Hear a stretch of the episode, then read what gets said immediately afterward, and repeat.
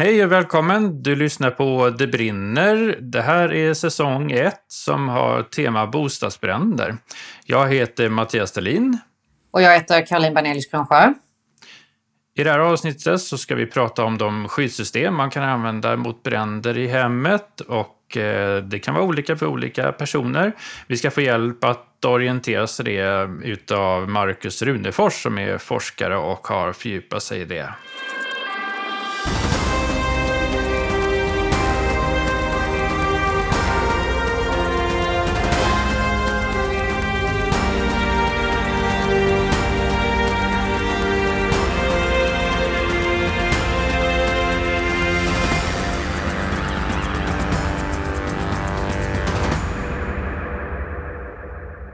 Med oss har vi Marcus Runefors, forskare vid Lunds universitet. Välkommen! Tack så mycket! Vem är du, Marcus? Jo, jag är forskare på avdelningen för brandteknik på Lunds tekniska högskola och har forskat en hel del kring, kring dödsbränder i olika eh, sammanhang. Just det.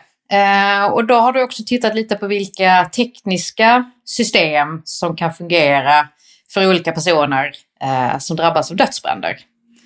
Eh, och då tänker vi så här att vi, vi tar ett system i taget. Eh, och vi tänker att vi börjar med brandvarnare. Och då ska vi tillägga det att brandvarnare är någonting som väldigt många har hemma. Eh, och brandvarnare är också någonting som man enligt lagkrav eh, måste ha hemma. Eh, men vad är det du kan se Marcus när du har tittat närmare på, på brandvarnare? Och vad är en brandvarnare? Även om många har dem hemma.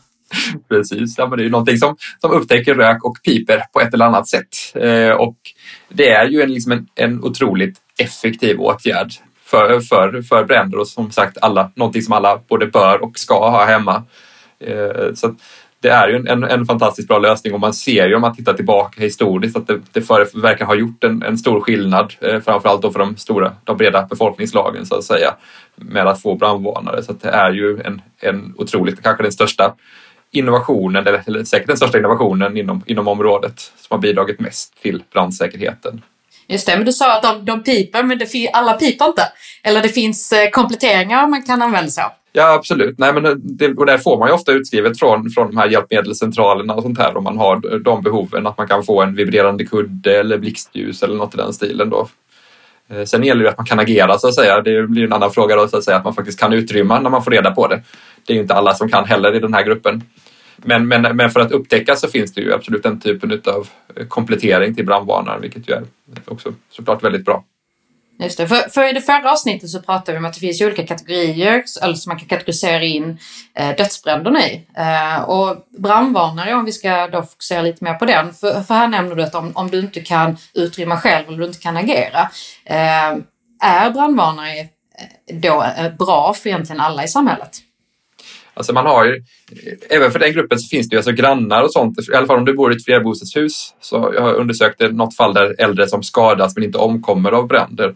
Och där ser man att det inte är helt ovanligt att grannar har hört brandvarnaren pipa och på så sätt upptäcker att den personen behöver hjälp.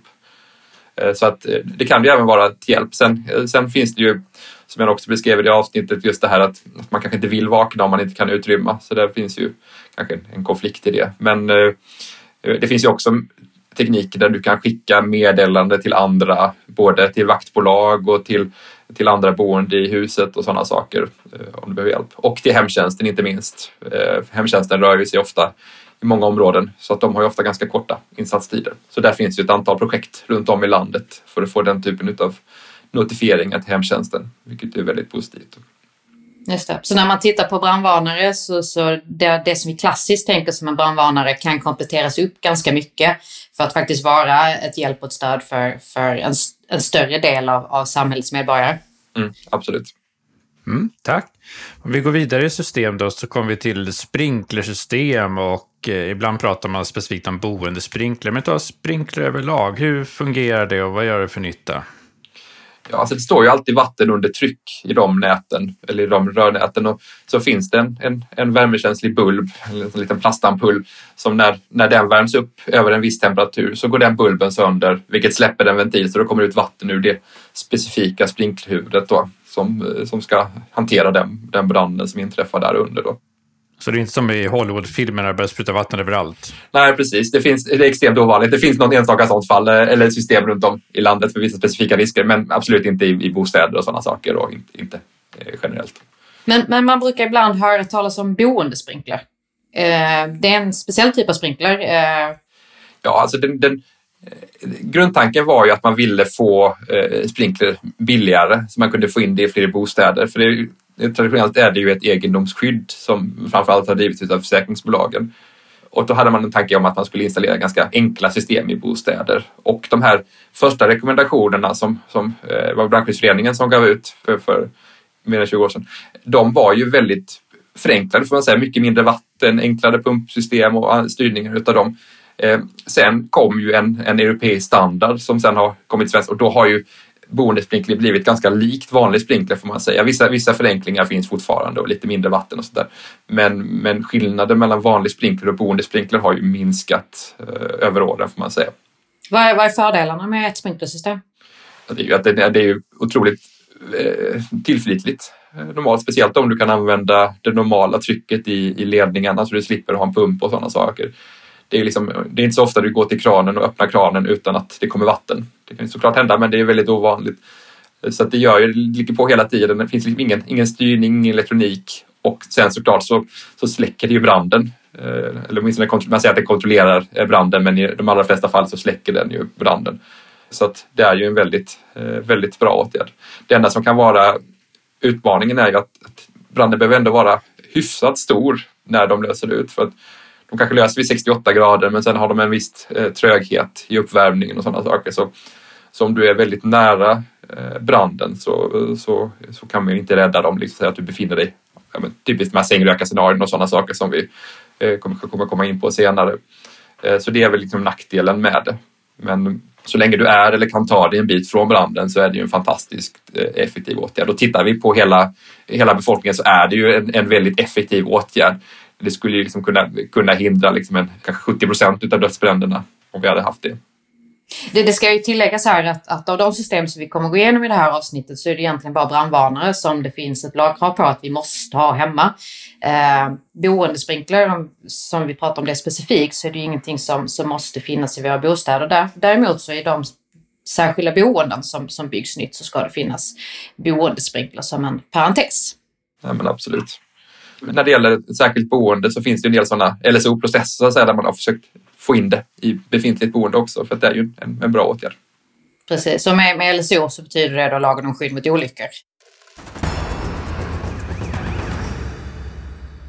Om vi går vidare då i listan utav skyddssystem så tänkte jag ändå passa på att ta dem lite enklare här. Handbrandsläckare och eh, brandfilt. Hur fungerar det och vad är de bra för och vem är de bra för?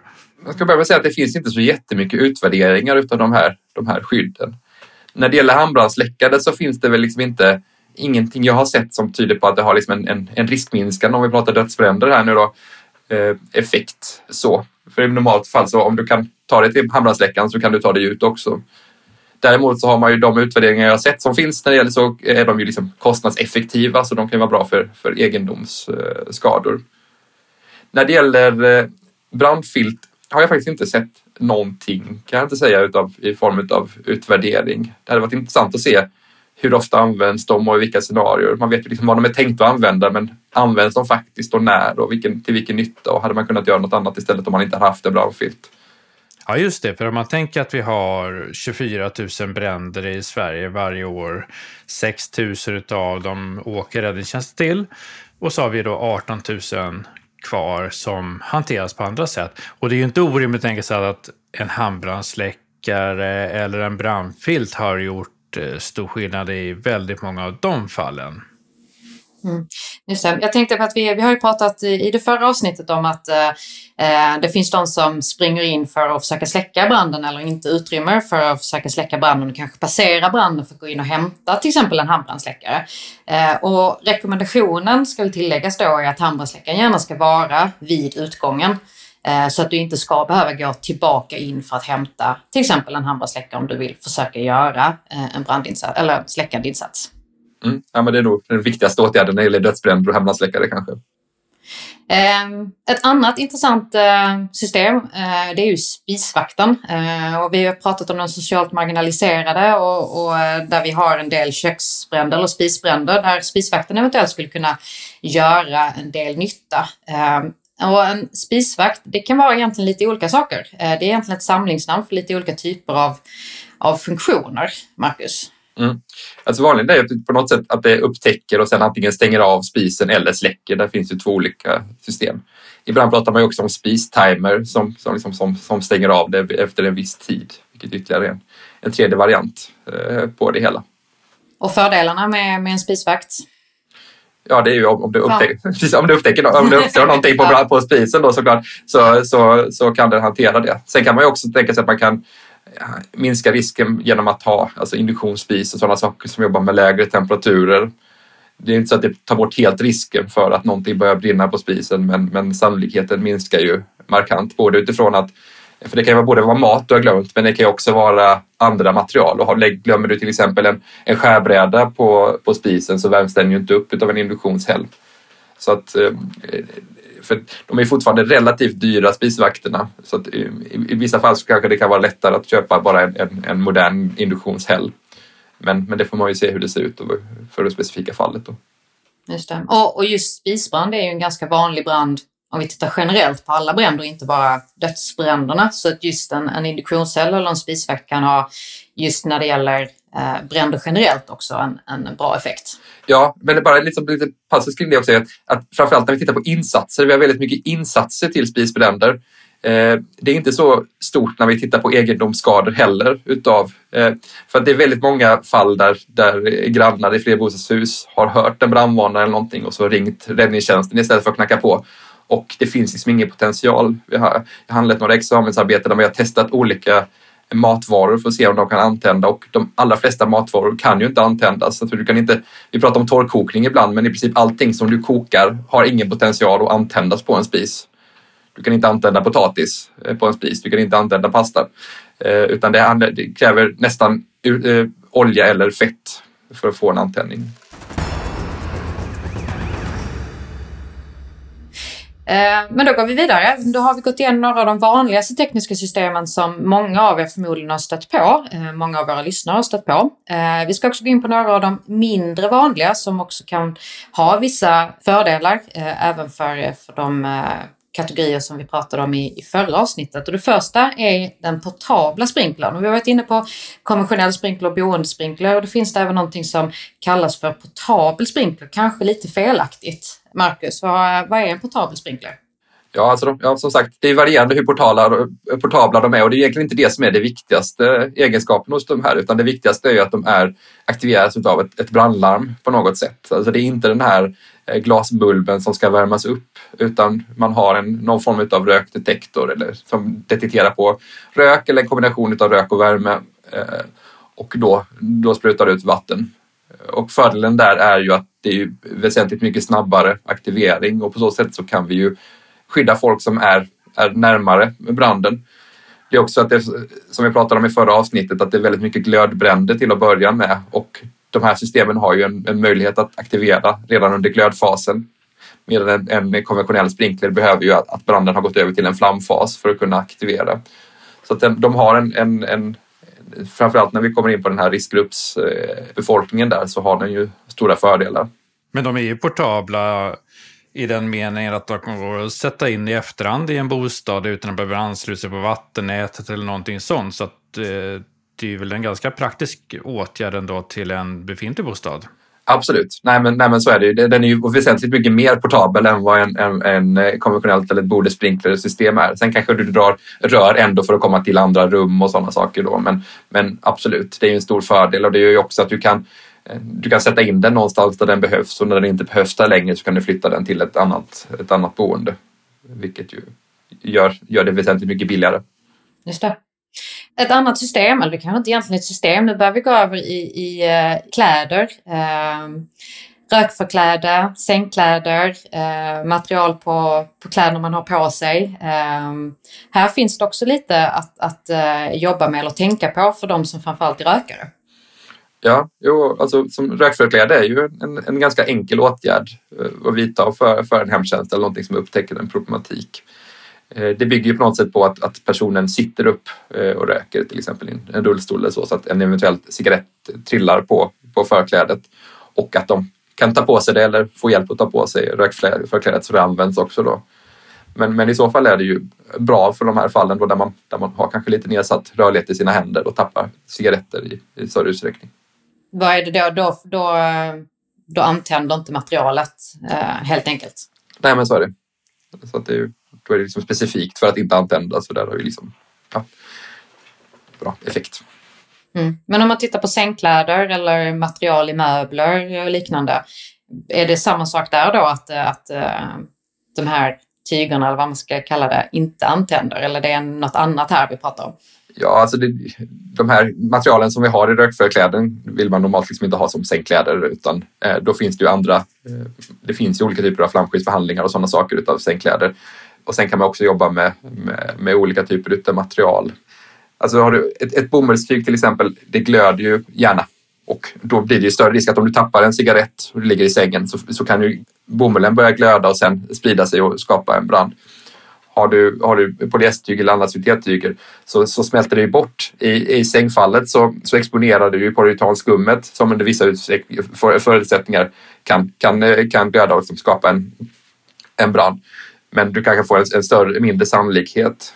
Skillnaden blir ju ännu större när vi pratar kläder för då om du lyckas eh, få bort eh, tyget från, från cigaretten då kanske du bara har hud under eh, som ju inte, inte, inte är känsligt på samma sätt. Då. Så att där kan det vara positivt att syntettyger men även kanske ännu större utsträckning eller djurfiber. I djurfiber har vi väldigt mycket, mycket kväve så att det är väldigt svårt att antända ull eller alpacka och den typen av material.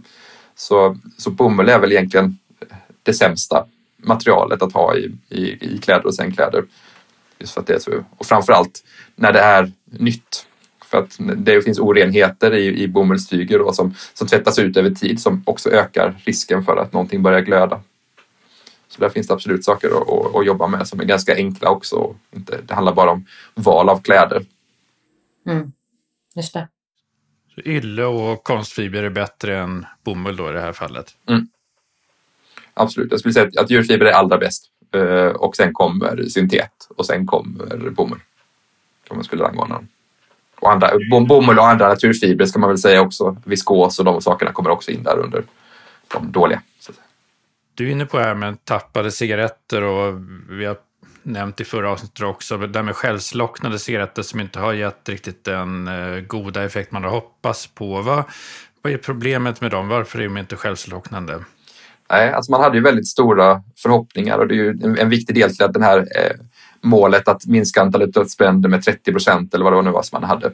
Eh, att man skulle bli av med de här. Eh, så att man hade väldigt stora förhoppningar, eh, vilket vilket var rimligt så att säga. Men, men, men som sagt är det, har det visat sig att det inte fungerar så bra. Eh, Carl Bonander och Finn Nilsson på Karlstads universitet har gjort statistiska utvärderingar både utifrån Sverige och från amerikansk data och hittar liksom ingen, ingen effekt av det hela. Det har också genomförts ett antal eh, experimentella studier som också visar att, att vi inte har någon, någon, någon direkt skillnad. Och jag skulle säga att en, en viktig anledning är att, att, att provmetoderna är väldigt, väldigt snälla. Så att säga. Du, du tar en cigarett och så lägger du den på ett filterpapper och sen får ändå en, eh, är det 20 procent som får brinna hela vägen. Resten får inte göra det så att säga. Men det är, du tappar ju väldigt mycket värme så att det är väldigt sannolikt att det slocknar i det fallet och även om du skulle tappa en cigarett helt på ett plan yta, det kommer liksom väldigt sällan hända någonting utan ofta krävs det att du får ett tyg eller någonting över som liksom isolerar, håller inne värmen lite grann och det finns inte i provningsmetoden vilket gör att det blir väldigt låga krav eh, på tillverkarna.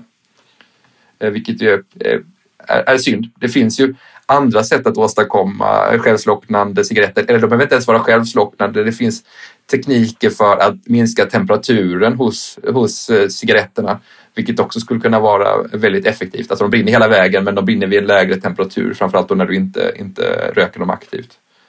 Så det, man ska liksom inte släppa det här spåret med att modifiera cigaretterna. Det är bara det att man har, man, man har inte hamnat helt rätt i mitt tycke då. Att man har hamnat Eh, det fanns mycket diskussioner kring att få det enkelt, den här provningsmetoden och få den att fungera över tid. Och i mitt tycke där så hamnar man kanske inte helt rätt. Så att, eh, att utveckla provningsmetoden och på så sätt driva teknikutvecklingen när det gäller cigaretter tror jag är en väldigt bra och effektiv åtgärd eh, även framgent. Men vi är inte där än. Mm. Så än så länge är cigaretter lika brandfarliga som de var tidigare? Ja, det finns, vi kan inte se någon skillnad i alla fall. Eh, sen kan det vara en marginell skillnad, men, men det finns liksom inga... Och då ska det tilläggas att de cigaretter som säljs idag är självslocknande, så det är inte några, en speciell typ av cigaretter man köper, utan alla som säljs eh, ska vara självslocknande i, i, eh, i Europa. Ja, inledningsvis trodde man ju att det här var, berodde på smuggelcigaretter och sådana saker, men det har man också så att säga, avfärdat. Det är inte det som är problemet. Mm. Men om vi försöker samla ihop alla, för nu har vi gått igenom en massa olika system. För rätt åtgärd till rätt person utifrån vad, vilka behov man har. Då, då. Vad, om vi börjar uppifrån här då, brandvarnare, vilka ska ha det? Det är ju alla får man väl säga. Alltså det är ju en, en, väldigt effektiv och väldigt billig åtgärd. Så det är ju någonting som alla ska ha, både ha den och ha en fungerande så att säga. Så det gäller ju också att man, man testar och kanske har batterier med långa livslängder och sådana saker som kan, man kan jobba med och få upp eh, tillförlitligheten. Ja.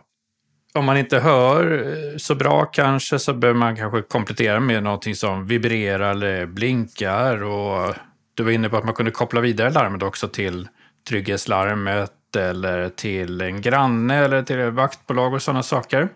Mm, absolut. Och där tycker jag, också man, man, jag tycker att räddningstjänsten borde kunna ta emot de här eh, typerna av larmen också tillsammans med hemtjänsten. Jag vet att på vissa ställen runt om i landet så finns det den problematiken att man inte vill åka på dem eftersom det inte är riktiga brandlarm så att säga som man åker på vanligen. Men, men eftersom nyttan är så stor här så borde alla räddningstjänster åka direkt på de här också parallellt med hemtjänsten. Mm. Och så pratar vi om sprinklersystem som sprutar vatten ur rörsystemet hemma. För vilka är det bra? Ja, det där är ju framförallt en kosta nytta-fråga lite grann. Alltså den är ju otroligt effektiv för, för alla i princip. Eh, något mindre då för den här eh, rökargruppen. Eh, men annars är det ju en, en, en, en, fantastiskt bra åtgärd. Men den är, ju, den är ju ganska dyr och det är svårt liksom att hitta, få ihop kosta nytta-analysen av det hela så att säga. Så att, eh, effektiv men dyr får man väl säga. Mm.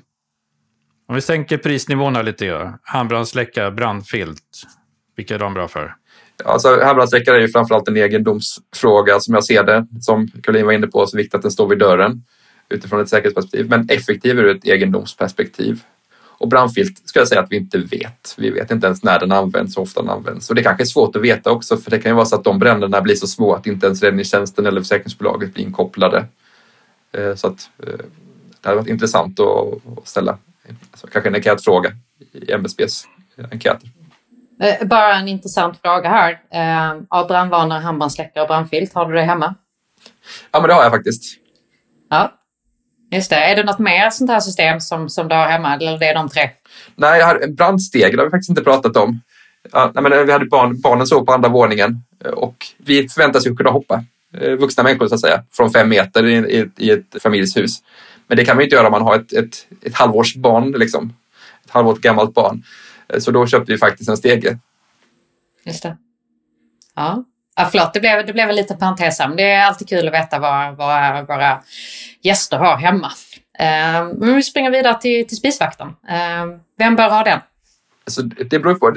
Framförallt den här sociala, socialt marginaliserade gruppen som vi pratade om i förra avsnittet där har vi ju eh, förhållandevis mycket och de orsakar ju som sagt ganska mycket bränder också så att där finns ju nytta både ur ett, ett säkerhetsperspektiv och ett egendomsperspektiv och trygghetsperspektiv för, för grannar och så vidare.